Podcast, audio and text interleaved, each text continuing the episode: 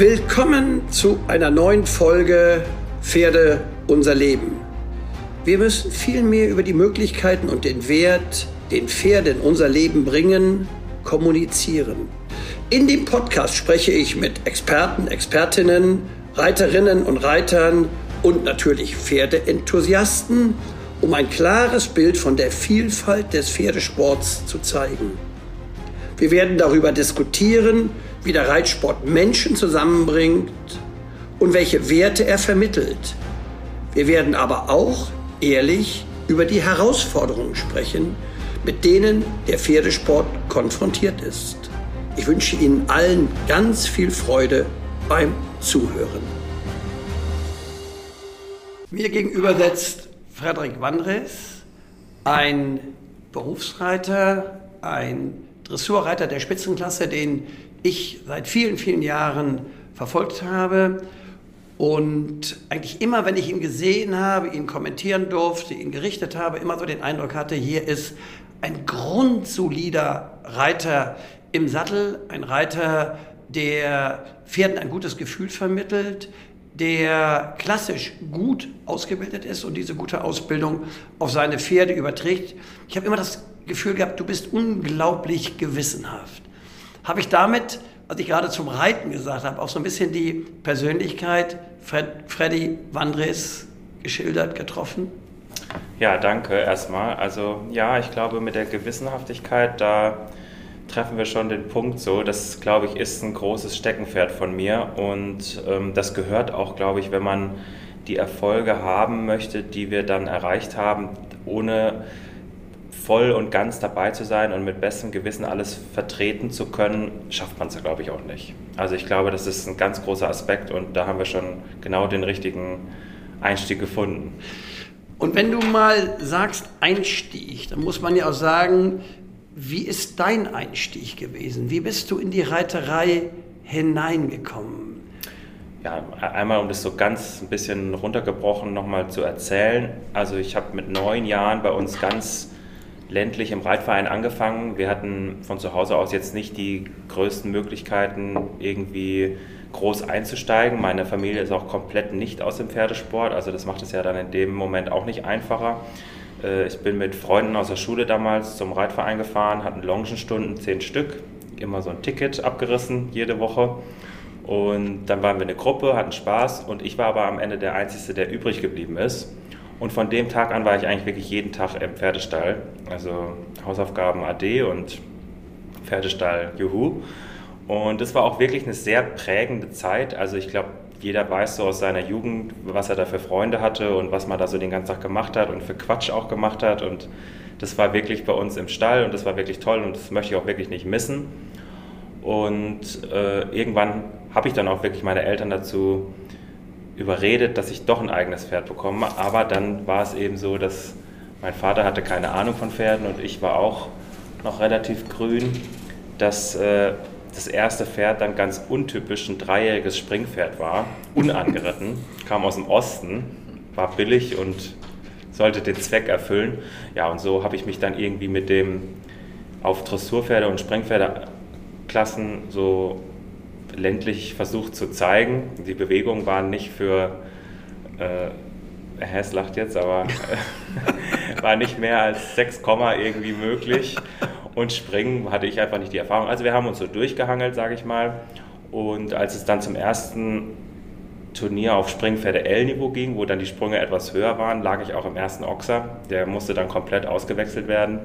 Und da war es dann für mich auch getan mit dem Springen dass ich gesagt habe, nee, jetzt muss Dressur. Und dann wurde das Springpferd dann auch wirklich zur Dressur umgemünzt. Also dann musste der einfach L-Dressur, L-Kandare und alles laufen. Und ich weiß auch noch, dass ich mich wirklich auch gefreut habe, wenn ich irgendwie mit einer 6, äh, nach Hause kam, da war der Tag oder das Wochenende gerettet. Ne? Also mhm. so hat man sich eben so durchgehangelt, ne? aus mhm. den Gegebenheiten, die man damals hatte, dann versucht wirklich das Beste zu machen. Mhm. Und dann war aber relativ früh klar, dass ich das auch als Beruf machen möchte. Aber mein Vater hat immer gesagt, nee, also du musst schon erstmal die Schule zu Ende machen und noch was Vernünftiges, so wie man es immer hört. Und das habe ich auch gemacht. Ich habe dann mein Abitur gemacht und noch eine Industrielehre hinterher gemacht. Und da bin ich auch wirklich sehr dankbar, dass ich in Anführungszeichen dazu gezwungen wurde.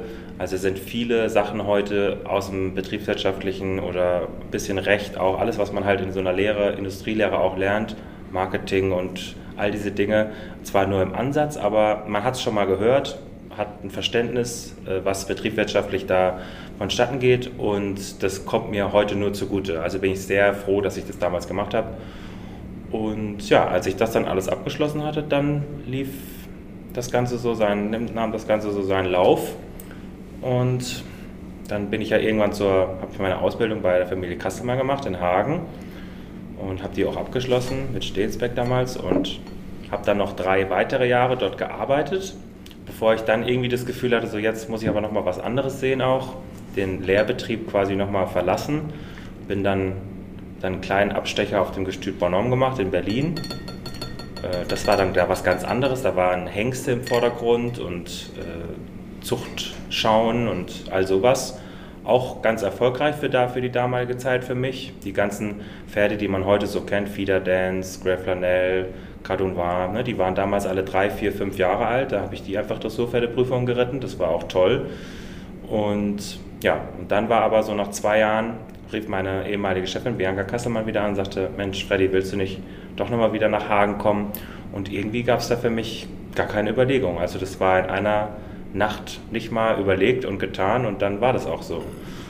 Und von da an ging das wirklich, ja, kann wirklich sagen, steil bergauf. Also dann hat sich sehr viel verändert für mich dort in Hagen auch. Ich hatte dann, ich kam im Mai zurück, im Oktober hatte ich mein goldenes Radabzeichen, hatte vorher noch keinen S-Sieg. Alles dank der Familie Kassemann auch, die mich dann wirklich unterstützt haben, auch pferdematerialmäßig. Und so kam dann eben auch das Glück, dass ich dann irgendwann durch wirklich einen Zufall auf meinen Partner, damals Duke of Britain, gestoßen bin. Ne? Dass sich irgendwie diese Fügung ergeben hat durch einen Zufall, dass ich an dieses Pferd gekommen bin oder das Pferd zu mir oder wir zueinander. Und ja, die Geschichte dann kennt man ja dann ein bisschen. Ne? Aber sag sie doch mal für die wenigen Menschen, die sie nicht kennen ja. sollten. Ich gehe davon aus, die meisten kennen sie. Ja. Aber ich glaube, das ist wirklich eine wirklich tolle Story, wo man vielleicht sagen würde, wenn wir jetzt in Amerika wären, Hollywood. Ja, so ein bisschen vom Tellerwäscher zum Millionär dann mal umgedreht. Also es war wirklich so ein bisschen, Duke kam zu uns äh, von seiner ehemaligen Besitzerin. Es war auch alles gut, der war super ausgebildet aber der, die Chemie stimmte so zwischen den beiden nicht so, was auch total in Ordnung ist und das kenne ich auch aus dem Berufsleben auch. Es passt einfach nicht jede Konstellation, das ist ganz normal, das gibt es bei uns auch. Wir oder ich können auch nicht jedes Pferd reiten. Und dann hat sie sich entschlossen, den zum Verkauf zu uns zu bringen und wir sollten erstmal assistieren. Und dann kam er bei mir auf die, meine Liste und Duke war so auf gutem St. Georg-Niveau ausgebildet, schon ganz leichte ein Ansätze für mal ein paar Einerwechsel und ein bisschen Piaffe, also was man so Piaffe nennen konnte, sodass man gesagt hat, ja okay, da ist im St. Georg noch nicht Schluss. Er war damals aber auch so ein bisschen der Gemütliche, also man sah ihm jetzt noch nicht auf den ersten Blick an, dass das mal das Mannschaftsfeld für Deutschland auch wird.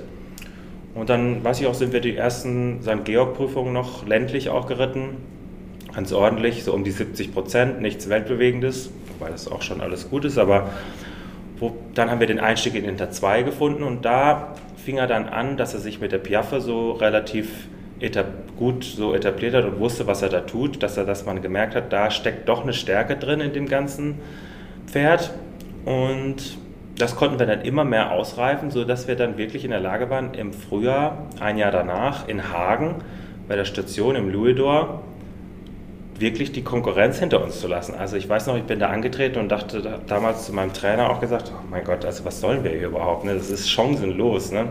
Da waren auch Pferde wie äh, Franziskus, Faustus und also die Guten. Ne? Und Hagen ist ja immer da auch so eine Etappe, die stark besetzt ist. Ne? Und dann ging Duke wirklich als Sieger vom Platz und ich weiß noch, er hat das wirklich da seine Stärken ausgespielt und lief wirklich konstant seine Runde am zweiten Tag ohne Fehler, äh, machte alles, was er sollte und war auch wirklich ein tolles Ergebnis. Und so zog sich das dann weiter. Die Saison haben wir ein bisschen hier und da schon mal Grand Prix geritten und waren dann, glaube ich, im Finale Vierter oder Fünfter. Ganz ordentlich. Ich weiß aber noch, ich bin da damals ein bisschen im mittleren Tempo durch die ganze Aufgabe gejagt, hatte auch noch nicht so wirklich Verständnis für Grand Prix. Es ist ja dann Grand Prix am zweiten Tag. Äh, mittlerweile war es aber schon so, dass man schon wirklich erkennen konnte, das Pferd hat eine Stärke in der Piaffe. Das konnte er da auch schon gut ausspielen, vor allem im Gegensatz zu anderen Pferden. Aber wie gesagt, da waren es dann auch reiterliche Sachen, einfach, dass ich von noch nicht routiniert genug war, um das jetzt voll da zur Zele, voll zu zelebrieren. Aber es war schon ganz gut. Und danach, das Jahr, sind wir dann gleich international weiter eingestiegen in den internationalen Sport.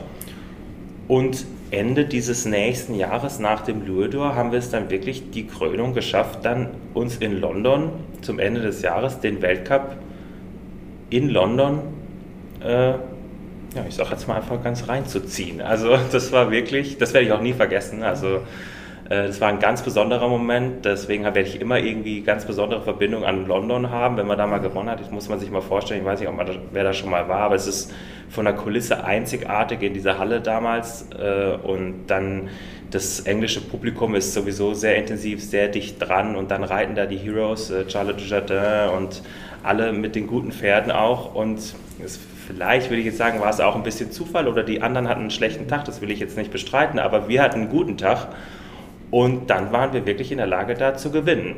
Und das war so ein bisschen der richtige Durchbruch, wo man dann auch wirklich mal gemerkt hat, okay, also das geht jetzt schon mal international auch irgendwo nieder und das wird zur Kenntnis genommen, ist jetzt nicht irgendwo nur irgendein Grand Prix, aber es, das war dann schon mal was. Ne? Und auch mit über 80 Prozent dann und das war schon toll. Also wie gesagt, da werde ich mich noch lange oder hoffentlich immer dran zurückerinnern. Das war ein ganz besonderes Erlebnis. Der Duke stammt ja auch ursprünglich aus England. Ja, genau. Das war noch das, der Witz oben drauf. Es ist ja nicht Duke, es ist ja Duke of Britain. Ne? Genau. Und dann ist er ja auch in England geboren worden, ursprünglich, genau. gezüchtet von einer englischen Züchterin. Und äh, also die Geschichte, die ganze Story einfach an sich ist einfach wirklich, ja, ist eine besondere Geschichte. Ja. Und wenn du deinen Werdegang dann weiter ähm, betrachtest, was sind so für dich so neben diesem Leuchtturm England, kurz vor Weihnachten, äh, Olympiahalle, nicht? Das ist ja schon was ganz, ganz Besonderes, weil die auch eine Riesenshow machen. Engländer können ja ganz toll Turniere machen. Ja. Was sind für dich die Highlights in deiner bisherigen Karriere gewesen, neben diesem vielleicht ganz herausragenden Highlight? Ja, wenn man das jetzt so weiterspinnt mit Duke, dann zog sich das immer weiter. Die Kurve ging eigentlich immer konstant weiter nach oben. Ich muss wirklich sagen, also, also toi toi toi, noch haben wir ihn ja auch und er ist noch bei guter Gesundheit und freudig dabei. Aber wenn ich jetzt mal so zurückblicke auf die Jahre, die wir schon hatten, war es wirklich immer so, dass er sich immer konstant verbessert hat. Er hatte nie wirklich, das kann ich glaube ich bis zum ersten internationalen Grand Prix zurückverfolgen, nie irgendwie einen notenmäßigen Einbruch oder eine, eine wackelige Kurve irgendwie. Ne? Also es ist immer ein Partner an meiner Seite gewesen, also von, an Konstanz nicht zu überbieten. Wirklich, muss ich echt sagen, über die ganzen Jahre hat immer, wenn es drauf ankam, äh, voll zu uns gestanden und in jeder Arena dieser Welt, und wir sind viel unterwegs gewesen, äh, immer sein Bestes gegeben und sein Herz wirklich ins Vier geschmissen. Also es ist schon wirklich was ganz Besonderes. Und dann äh, ging die ganze, äh, der ganze Weg eben weiter, sodass ich es dann auch wirklich in den Olympiakader geschafft habe. Und ähm, dann weiß ich noch, damals im Jahr so, als Tokio war, da waren wir auch schon ganz gut. Da waren wir so auf so einem Notenschnitt, würde ich sagen, gefestigt bei 75. Das ist schon gut, da würden sich auch andere die Finger lecken, aber das ist einfach für Deutschland, da fehlt noch das Letzte so. Ne? Und trotzdem waren wir aber total froh, dass wir da schon konstant unsere 75 auch gebracht haben.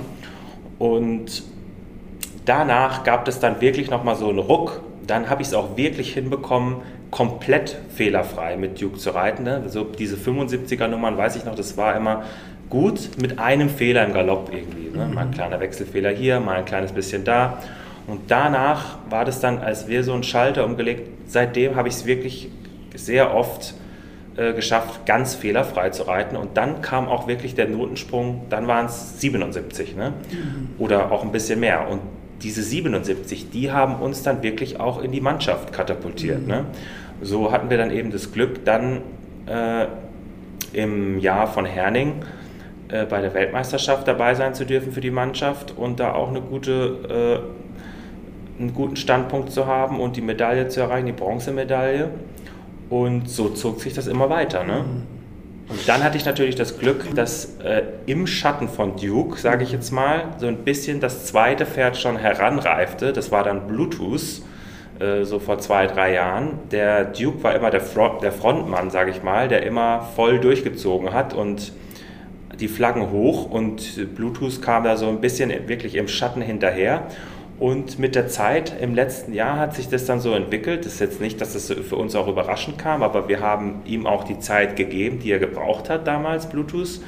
Äh, hat dann, haben sich ein bisschen, zumindest so scheint es momentan, sich die Rollen so ein bisschen getauscht. Dann hat wirklich im letzten Sommer dann Bluetooth die Führung übernommen, erstmal.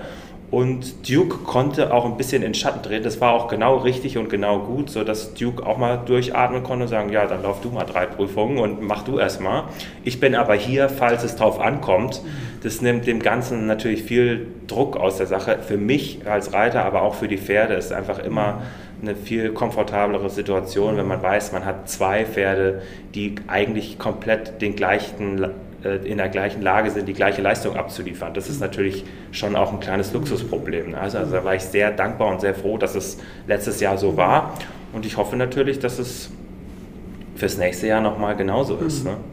Also das schilderst du unheimlich sympathisch, Freddy. Und das zeigt auch, was du für ein Pferdemann bist, ähm, mit wie viel Gefühl, mit wie viel Empathie du dich den Pferden äh, widmest, den beiden, dem Duke und Bluetooth.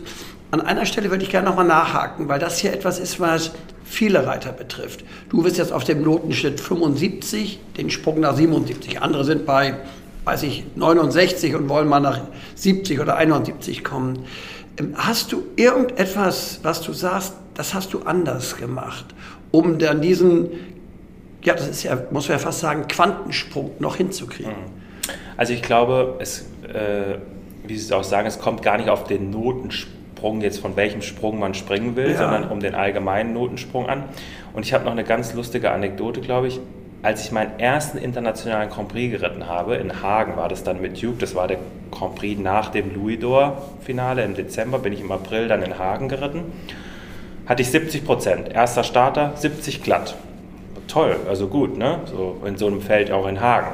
Und dann kam Klaus Balkenhol zu mir und sagte, du Junge, klopft mir auf den Tisch, das war ganz gut, das hast du gut gemacht. Aber jetzt sage ich dir eins, jetzt musst du noch zehnmal genau so reiten, dann kriegst du 72. Und ich kann sagen, also genau so war es. Dann habe ich irgendwie zehnmal geritten, dann hatte ich 72. Und dann nochmal zehnmal, dann waren wir bei 74. Und nochmal zehnmal, dann bei 6, 77. Also so ungefähr kann man das sagen. Aber die, äh, das, was ich damit sagen will, war einfach, ich glaube, dass was meine Stärke war dann damals, ist, dass ich konstant immer gut abliefern konnte. Und ohne äh, große Schwankungen. Und ich glaube, das ist bei den Richtern auch sehr wichtig, dass sie sehen und verstehen, ja, das kommt alles konstant. Das ist nicht einmal, das sehe, sehe ich jetzt nicht einmal, sondern der reitet immer konstant seine Nummer. Das Pferd geht immer konstant guten Schritt. Das Pferd ist immer gut in der Anlehnung. Und dann ist, also ich denke, Konstanz kommt nie außer Mode. Das mhm. im Dressurreiten. Also wenn man konstant in keiner Sportart, äh, by the way. Also ich denke, wenn man konstant Leistung abrufen kann, das wird irgendwann immer, und dann ist es eben so notentechnisch, dass man sagt, jetzt machen wir den Schwung, das kommt dann immer gut, denke mhm. ich. Äh, aus meiner Sicht schließen sich jetzt zwei Fragen ganz logisch an. Die Frage Nummer eins ist, wie bist du damit umgegangen, wenn du dann ich sage mal ganz bewusst, neunmal 70 Prozent geritten bist, obwohl du den Eindruck hattest, eigentlich hätten mir die Richter allmählich schon mal 72 Prozent geben können. Wie hast du das verarbeitet? Ja, das ist auch eine gute Frage. Also da muss man dann wirklich manchmal, ich will nicht sagen, dass man dann enttäuscht ist, aber das ist dann schon so ein bisschen, ich kenne, also ich weiß genau das Gefühl, man reitet aus dem Viereck raus und hat wirklich das Gefühl, Mensch, das war doch jetzt gut und dann kommt das Ergebnis und dann sind es eben ich hatte gerade vor kurzem noch so einen Moment auch, ne? ohne jetzt ein Beispiel zu sagen, dachte ich wirklich, Mensch, das, das Gefühl war super. Ne? Habe ich echt gedacht, das war mehr als das, was auf der Anzeigetafel stand. Ne? Und dann muss man aber wirklich sagen, das akzeptieren, aber mittlerweile ist es wirklich so, dass es mich noch mehr anspornt, mich persönlich, dass da meine Challenge ist, das, dann ist da ein Richter, der vielleicht noch ein bisschen weniger macht, dann sage ich, Mensch, jetzt muss ich das aber hinkriegen, dass ich den beim nächsten Mal überzeuge aus dem Sattel, dass es doch mehr wert ist. Ne? Und dann denke ich wieder daran zurück, wie es früher immer war, also vor ein paar Jahren, einfach konstant weiter die Nummer abliefern, das kommt. Und wichtig ist, man kann es nicht erzwingen. Also wenn ich im Kopf habe, ich will, ich will, ich will, ich will, dann geht der Schuss schon eigentlich nach hinten los. Natürlich muss man das Ziel vor Augen haben und sagen, man will sich verbessern und immer besser werden, ist klar, aber wenn da so eine Art Druck oder Zwang reinkommt, dann ist schon, bist du schon eigentlich der erste Verlierer. Also wenn du gut im Mindset bist und die gut vorbereitet hast und wie gesagt konstant deine Leistung bringst, ohne Fehler und die qualitätvollen Pferde, denke ich, haben wir dazu, dann kommt es auch. Da bin ich toi toi toi fest von überzeugt. Ja. Nein, das ist ähm, sehr gut und auch äh, klar und logisch nachvollziehbar. Und jetzt äh, die zweite Frage, die ich im Hinterkopf hatte, als du das eben äh, so geschildert hast mit den 70 Prozent. Wie sah dein tägliches Training aus in der Zeit zwischen den Turnieren? Oder wie sieht es aus? Ja, also jedes Pferd ist komplett unterschiedlich. Ne? Ich nehme es jetzt mal an den Beispielen von Duke und Bluetooth. Bluetooth ist, äh, Duke ist ein, sorry, Duke ist ein ganz untypisches Trainingspferd. Also bei Duke ist wirklich so die Devise, weniger ist mehr. Also der geht auf dem Turnier auf den Peak, ganz liefert seine Leistungen, alles gut, aber danach will der auch wirklich ich will nicht sagen in Ruhe gelassen werden, aber dann will der auf der Rennbahn rumgaloppieren, den Kopf schütteln. Wenn er meint, er muss drei Meter ins Gras zur Seite springen, dann will er das machen. Und der hat nicht die Lust oder den Charakter und auch die Intention, da die Woche danach nochmal im Dressurfähigen nochmal wieder die Einerwechsel oder nochmal das, da hat er einfach, das ist nicht sein Ding so, ne? Und es hat auch ein bisschen gedauert, bis man das dann auch wirklich mal raus hatte. Und so ist es eigentlich, sind wir immer gut gefahren mit Duke. Äh, zwischen den Turnieren den wirklich sein zu lassen, wie er ist. Und den, sage ich mal, eine Woche vorm Turnier, habe ich immer so gesagt, unter unseren Freunden müssen wir versuchen, ein bisschen den Gang einzulegen. Und das hat er immer super angenommen und sehr gut umgesetzt. Dann war der nämlich wirklich am Tag des Turniers voll im Esprit und voll dabei. Und das ist einfach so wie beim Menschen auch mit Schülern, wenn du den, manche, die wollen jeden Tag Hausaufgaben machen und setzen sich nochmal vors Buch und büffeln. Und manche, die sagen einfach, oh nee, jetzt muss es jetzt unbedingt sein, so, ne? Und so war das so ein bisschen. So sind die Pferde einfach auch unterschiedlich. Und so ist Bluetooth eben auch komplett unterschiedlich. Bluetooth ist einer, der jetzt auch nicht immer gearbeitet werden muss, aber der will schon mehr gefordert werden, gefordert werden, auch lektionsmäßig und zwischen den Turnieren. Beispielsweise hatten wir dieses Jahr nach Aachen vor der Euro, das war eine ziemlich lange Zeit, acht Wochen fast. Und hätte ich jetzt Duke als Mannschaftspferd gehabt, da wären acht Wochen, da wüsste ich genau, was acht Wochen passiert, nämlich gar nichts. Und die Woche davor wäre was passiert. So. Aber mit Bluetooth war es wirklich anders. Da mussten wir in der Mitte uns, einmal haben wir mit Monika Teodorescu auch entschieden, äh, wir wollen nicht aufs Turnier, das wäre zu viel gewesen, wenn wir noch ein Turnier geritten hätten, das auch mit dem Transport und alles. Aber wir wollen zu Hause mal einmal, auch wenn jetzt nicht darum geht, äh, mit wie viel Ausdruck, einfach nochmal, um die Routine reinzukriegen, reiten wir nochmal ein Stück eine Aufgabe durch. Ne, einfach so ein bisschen, dass das im Gang bleibt und alles so, da hat der einfach mehr Spaß dran. Ja, so ist jedes Pferd einfach unterschiedlich und muss man sich dann auch wirklich individuell darauf einstellen. Wenn du, ähm, Freddy, dein Alleinstellungsmerkmal mir und äh, den Hörern dieses Podcasts schildert, was macht Freddy Wandres aus? Wenn du dich selbst als Reiter, als Trainer von Pferden, als Ausbilder, als Turnierreiter in wenigen Worten selber beschreiben würdest?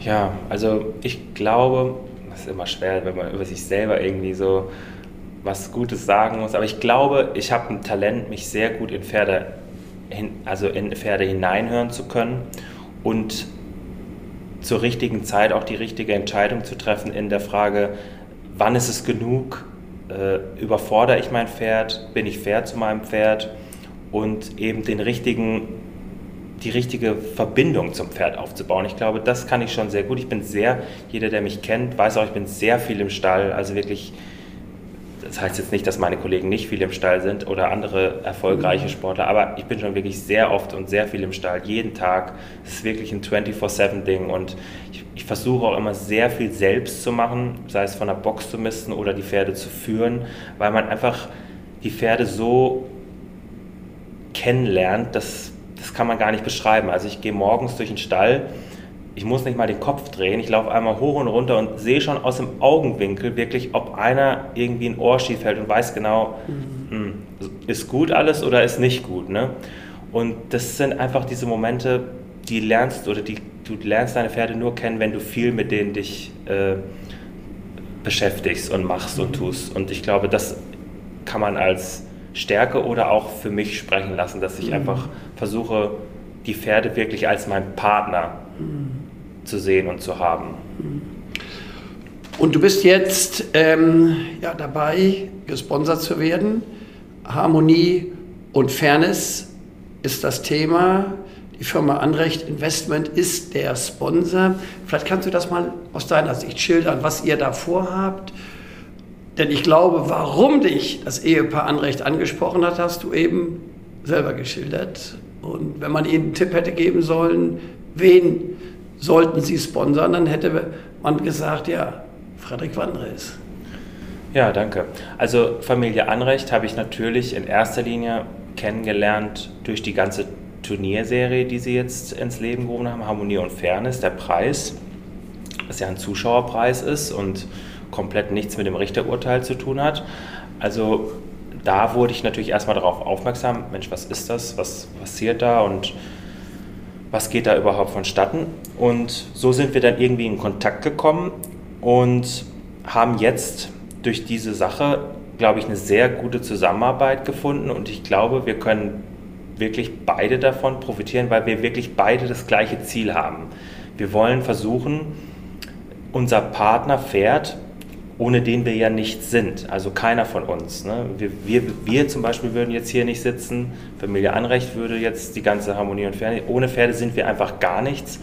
Und das wollen wir einfach versuchen, unseren Teil davon in die Gesellschaft zu bringen, an die Menschen, die vielleicht noch nicht so viele Bezugspunkte oder Berührungspunkte mit dem Tier, also Pferd, zu tun haben. Ne? Dass wir das einfach versuchen, unseren Beitrag dazu zu leisten, das Ganze erstens sportlich fair, über die, fair gegenüber dem Pferd über die Bühne zu bringen, aber auch das Pferd mehr in den Mittelpunkt der Gesellschaft zu rücken für Leute, die eben nichts, nichts, noch nichts damit zu tun haben. Mhm. Wie siehst du unseren Sport heute innerhalb der Gesellschaft? Ja, also ich glaube, wir haben schon einen ziemlich guten Standpunkt, aber trotzdem gibt es einfach viel zu viele Leute, die einfach gar nichts mit Pferden zu tun haben. Es gibt einfach natürlich, ich weiß noch, früher war es einfach so, dass wir sind auf dem Land aufgewachsen und auf dem Land gab es dann auch an jeder Ecke Pferde, ne? auch beim Bauern und ne? also man hatte noch viel mehr Pferde einfach. Also im Dorf oder im Land. Und heute, wenn ich übers Dorf fahre, da, da stehen keine Pferde mehr auf dem Hof oder wenige. Ne? Ich musste damals vor, von dem Privathof der Reitbeteiligung zur Reithalle reiten durchs ganze Dorf, jeden Tag. Und das gibt es ja heute eigentlich fast wenig einfach nur noch. Ne? Also die Tendenz ist einfach da weg vom Pferd. Und deswegen, weil wir uns da ein bisschen wegentwickeln, ist einfach auch das Verständnis fürs Pferd und den Sport nicht mehr so gegeben. Deswegen gibt es einfach sehr viele Leute, die einfach keine Gedanken oder Ideen dazu haben. Und die müssen wir natürlich versuchen, noch ein bisschen mit uns ins Boot zu kriegen und auf unsere Seite zu kriegen, sodass sie dazu kommen zu sagen, ja, das, was ihr da macht, auch aus sportlicher Sicht, das ist gut und das unterstützen wir. Ob sie es am Ende gut finden oder nicht, aber dass sie zumindest erstmal einen, Anhaltspunkt dazu kriegen und das noch besser akzeptieren, ja, einfach. Das glaube ich ist wichtig. Und ich glaube, das äh, sehe ich auch so, dieser Harmonie- und Fairnesspreis, der ja durch ein Voting auf den großen Turnieren, du hast sicherlich auch häufig teilgenommen, ähm, äh, ja, ins Leben gerufen worden ist und sich schon fest etabliert hat. Das ist, glaube ich, schon ein guter Schritt, denn in diese Richtung, und du kannst ja nachher nochmal sagen, wie du glaubst, dich jetzt noch weiter einbringen zu können in dieses Thema. Denn ich sage mal, wir, es gibt ja sicherlich in vielen Teilen in unserer Gesellschaft, die dem Pferdesport sehr kritisch gegenüber eingestellt sind. Die FN arbeitet an dem Thema Social License, also zu versuchen, wirklich Argumente zu liefern, die pro Pferdesport sind. Wie glaubst du, kannst du dich als Person auch vor dem Hintergrund Harmonie und Fairness weiter für den Sport einsetzen, als Leuchtturm vielleicht sogar? Ja, ich glaube, es ist wichtig, dass wir versuchen, mehr darüber zu sprechen, was wir tun, dass wir uns nicht scheuen oder denken, es ist zu kompliziert zu erklären, was wir tun. Wir müssen einfach lernen oder uns öffnen, einfach zu, zu sprechen, was wir tun, den Leuten zu erzählen, auch Geschichten zu erzählen und dass wir es schaffen, die Passion dann zu übermitteln, die wir leben. Also ich glaube, dass dadurch, dass man erzählt und sich offen, preis, offen preisgibt, was man macht und wofür man steht, nur dadurch können wir dann versuchen oder das zu schaffen, die Leute, sage ich mal, auf unsere Seite zu ziehen. Und es wäre doch wirklich schade, wenn sich die Arbeit, die wir jetzt tun, ist ja wirklich für die Generation oder die Generation nach uns. Also es ist in unserer allem Interesse, da irgendwie was dafür zu tun, weil das ist unsere Zukunft. Und wenn wir es verpassen, dann, ja, es liegt quasi in unserer Hand, das jetzt in die richtige Richtung zu rücken. Und dadurch, und dadurch dass ich weiß, dass bei uns ja auch äh, wir haben nichts zu verheimlichen und wir sind transparent und wir wollen ja auch zeigen, wie gut es unseren Pferden geht. Also wenn ich das mal so sagen darf, unseren Pferden, also denen geht es besser als uns, also mir. Ne? Die kriegen, die werden verwöhnt von oben bis unten und von vorne bis hinten und kriegen alles, was es was sein muss. Also warum soll man das nicht zeigen? Oder auch darüber sprechen und erzählen. Auch zum Beispiel, wie ich vorhin erzählt habe, die Geschichte aus London, was, da kriege ich heute noch Gänsehaut sozusagen, wenn ich das erzähle, wenn ich mich daran zurückerinnere, was das für eine Emotion war, was ich, was ich für Gefühle hatte. Und warum soll ich nicht versuchen, die Gefühle oder die Emo Emotionen, die ich damals hatte, äh, jemand anderem nahezubringen? Also das, glaube ich, kann ich schon schaffen. Und äh, wenn ich die richtige Passion rüberbringe, dann glaube ich, kann schon das sein, dass bei dem einen oder anderen nochmal der Funke zum Pferd doch nochmal aufkommt und sagt, ja Mensch, wenn es vielleicht nicht für mich ist, aber vielleicht für meine Kinder. Ja, finde ich toll, wie du das ähm, erarbeitest.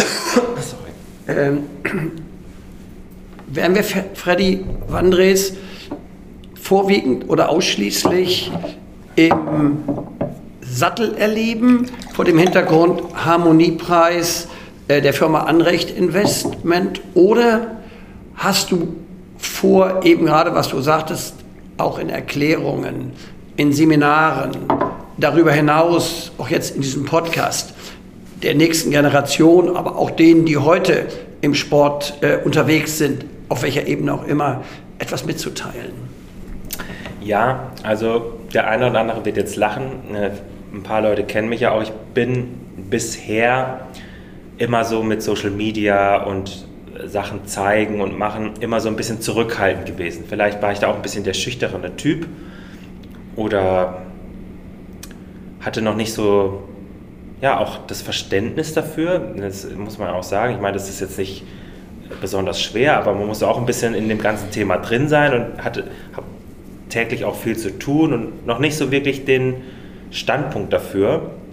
Aber man hat sich wirklich jetzt viel auch mit anderen Kollegen unterhalten und wir kommen ja auch, haben viele Meetings mit der FN und äh, aus, wir tauschen uns aus und sind wirklich, glaube ich, jetzt insgesamt wirklich auf dem Standpunkt, dass wir, wie ich es gerade schon gesagt habe, wir müssen uns, wir haben auch eine Verpflichtung. Ne? Wir können nicht nur der Sportler XY sein und die Lorbeeren einheimsen, was ja alles gut ist, aber wir haben auch, wenn wir wirklich dahinter stehen, auch eine Verpflichtung gegenüber unserem Sport und unserem Pferd und der Gesellschaft, das versucht, zumindest versuchen zu wollen, nach außen zu tragen und äh, zu kommunizieren. Mhm.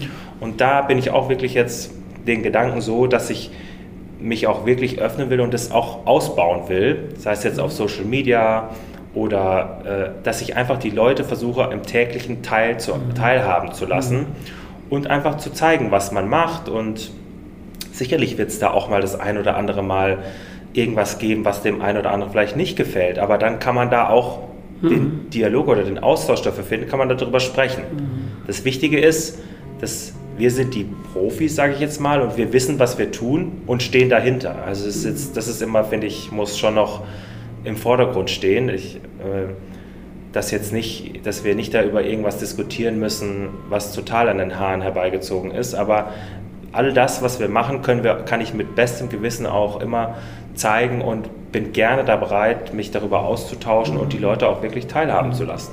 Und es sind wirklich äh, tolle Sachen, die man da sehen kann, sei es, wie es, die Pferde, wie es den Pferden geht, wie die Pferde gehalten werden, äh, was wir alles machen und versuchen auch vielleicht durch ein kleines Video kann man auch zeigen, auch wenn man nicht selbst daneben steht, aber mhm. wie sehr man seine Pferde wirklich liebt. Mhm. Und ich glaube, da ist dieser Preis der Familie Anrecht, äh, glaube ich, ein ganz, ganz wichtiger, der ausgelobt wird und eben toll, dass du als Botschafter für die jetzt unterwegs bist. Wo siehst du unseren Sport in fünf, in zehn Jahren? Ja, gute Frage. Also vielleicht mehrere Aspekte ich bin immer so ein bisschen der Typ, äh, wir sollten nicht aus den Augen verlieren, dass wir schon noch für die klassische Reitausbildung und die klassische Dressur stehen. Alles ist immer, ich sage immer, alles ein gutes Motto so von mir ist, alles ist im Fluss, alles bewegt sich weiter, alles entwickelt sich weiter, das ist auch gut so. Aber man sollte es nicht aus den Augen verlieren oder abschweifen, dass da irgendwelche Modeerscheinungen oder Neuerungen immer dazukommen und dass man eigentlich das Wesentliche aus dem, aus dem Auge verliert, nämlich die klassische Reiterei. Und deswegen denke ich immer, ich hoffe, dass die Dressur in fünf, zehn und wie vielen Jahren auch immer noch das klassische als wirklich die Grundlage ist. Das heißt nicht, dass man keine Neuerungen annehmen kann oder soll, aber dass wir es nicht ganz aus dem Auge verlieren, wo eigentlich der Ursprung liegt. Und ich denke, da sollte so eine Tradition oder die klassische Reihe als Inspiration wirklich dienen für die Gesellschaft oder die Generation, die dann nach uns kommt, damit die auch ihre Erfahrungen machen können, auf der Basis der klassischen Reiterei. Ne? Also das hoffe ich, dass das in fünf oder wie vielen Jahren auch immer noch genauso ist, mhm. dass wir nicht darüber reden, jetzt das Thema, gibt es viele Beispiele, KI, Trense, Kandare, mhm. alle sowas, ne? dass wir nicht das, die Basis irgendwie so verlieren, das mhm. hoffe ich. Und dann natürlich, dass wir in der Zukunft das, den, den Sport einfach aus sportlicher Sicht noch fairer, noch mhm. besser kommunizieren können und dass es einfach fair fürs Pferd ist, dass wir nicht dass wir eben gut in unsere Pferde reinhören können und immer fair zu uns selbst und zu dem Pferd sind. Das ist ein ganz wichtiger Punkt. Ich glaube, da bist du ein wirklich wunderbarer Botschafter, genau für diese Message mit Wort und vor allem du auch mit Tat, wenn du im Sattel bist. Also das habe ich immer bei dir beobachtet mit jüngeren Pferden, mit älteren Pferden und eben auf höchstem Niveau und immer Pferden, die du ja auch in den Sport dann hineingebracht hast. Und ich habe dich auch im Training beobachtet, das muss ich sagen, genau das, was du sagst, dieses klassische Motiv ist, glaube ich, dein Markenzeichen oder eines deiner Markenzeichen. Bevor ich das Mikrofon gleich nochmal Laura gebe, würde ich gerne eine abschließende Frage stellen. Könntest du dir einen Frederik Wandres ohne Pferde vorstellen? Das sind hier Fragen, Mensch. nee. Also ja, nein. Also ich glaube, jeder, der mit Pferden zu tun hat oder so, wie es ich jetzt bin, wenn du einmal mit dem Pferdevirus infiziert bist, dann geht es nicht ohne. Ne? Natürlich gibt's bei mir, gab es bei mir auch schon Phasen, muss ich auch, kann ich auch ganz ehrlich sagen, wo ich dachte, oh, ist es das, kann ich das alles noch? Und man hinterfragt sich ja ständig selbst und zweifelt. Das gehört ja auch zum Sportlersein dazu. Da habe ich auch ständig Sorgen und mache mir Gedanken und alles, ne? Sodass man dann denkt, ist es das wirklich noch? Ne? Aber dann muss ich wirklich immer sagen, immer wenn ich so eine Phase habe oder so einen Gedanken, versuche ich mich zurückzuerinnern, warum habe ich eigentlich damals angefangen zu reiten? Und warum habe ich das gemacht? Weil ich Pferde liebe. Und eigentlich dann, wenn ich mir die Frage beantworte, selber beantworte, dann ist die Antwort, dann ist das Thema schon wieder vom Tisch eigentlich, ne? weil ich Pferde liebe. Es läuft nun mal nicht halt immer so, wie man es sich vorstellt. Wie gesagt, ich habe es schon gesagt, man kann es nicht erzwingen, aber trotzdem, die Pferde lieben wir trotzdem, alle von uns, denke ich. Und das ist dann oft der Schlüssel dafür, durch gute wie in schlechten Zeiten immer alles so durchzustehen. Ich sage danke. Mhm, danke auch. Was geht weiter? Jawohl. Wenn du eine Emotion nennen sollst, die dir in Verbindung mit Pferden oder dem Reitsport kommt, welche wäre es? Ja, ich glaube, Faszination oder dass ich fasziniert bin von Pferden, kann man so sagen, muss ich echt sagen, ja. Wir haben ja vorhin darüber gesprochen, dass wir eine Serie aus dem ganzen Podcast mit Christoph Hess machen. Ähm, wen würdest du gern mal zum Thema Image Reitsport hören? Also zu diesen Fragen oder ähnlichen Fragen, die dir jetzt gestellt wurden? Tja, das ist eine gute Frage. Vielleicht irgendein Celebrity, die haben ja auch immer eine gute Meinung. Mhm. Jetzt eine spezielle Person habe ich jetzt gar nicht im Kopf, aber. Also eine Person, die unabhängig vom Reiten unabhängig, ist. Ja. ja, ja, mhm. ja also ich, ich denke einfach immer, dass es auch wichtig ist, jemanden zu hören, ja, eine komplett außenste außenstehende Meinung sich mal anzuhören. Ne? Ob einem die gefällt oder nicht, aber einfach mal den Standpunkt einfach auch zu erfahren. Also kann eigentlich, ist dann auch wirklich jemand, der komplett nichts mit Pferden zu tun hat. Mhm. Ja, ja. Oder der, der vielleicht Olympia nur sich im Fernsehen anschaut. Ja. ja, ja. Oder vielleicht auch jemand aus einer ganz anderen Sportart. Mhm. Ne? Also vielleicht auch jemand, der Olympia schon bestritten hat oder machen, dabei sein durfte, mhm. aber vielleicht vom Schwimmen. Mhm. Mal gucken, was der dazu ja, sagt, was ja. wir hier so veranstalten. Ja, da haben wir ja nächstes Jahr in Paris die Chance ja. dazu vielleicht. Ja, nächste Frage. Ähm, wenn du ein Pferd, also das Pferd, ähm, jemanden umschreiben müsstest in drei Worten, welche würdest du da nutzen? Ja, Pferde sind für mich stolz, ähm, majestätisch und einzigartig einfach. Mhm. Und dann schon die letzte Frage, der Fast vor. Wenn du eine Regel oder ein Gesetz etablieren könntest in der Reiterwelt, also für alle Reiter, Pfleger, Trainer, alle Pferdemenschen, welches wäre es oder welche Regel wäre es? Ja, ja, da würde ich mich dafür aussprechen, dass dreijährige Pferde haben auf dem Turnier nichts zu suchen und auch auf keinen Zuchtveranstaltungen. Also da bin ich so relativ straight. Das kann ab dem hoch, ja, ähm, das kann ab dem ersten ersten vierjährig passieren, aber davor, m -m, das bringt nichts.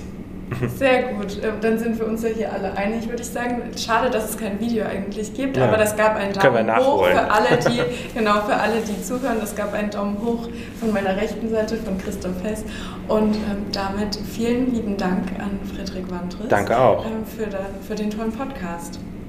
Danke. Und nun kommen wir zum Ende unserer Folge Pferde, unser Leben.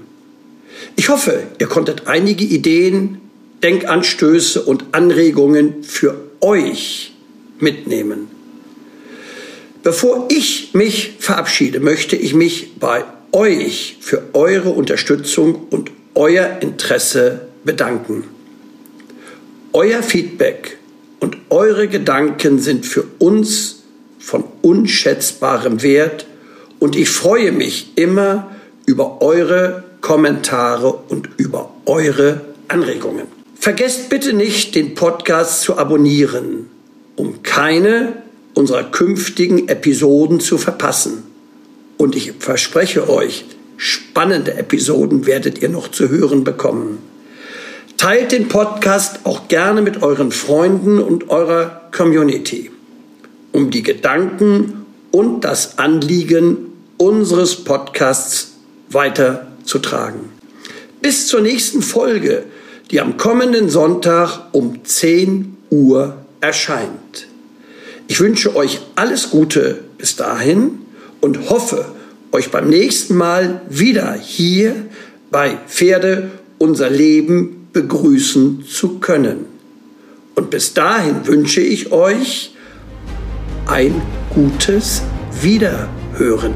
Wir hören uns wieder. Darauf freue ich mich. Darauf freue ich mich die ganze Woche.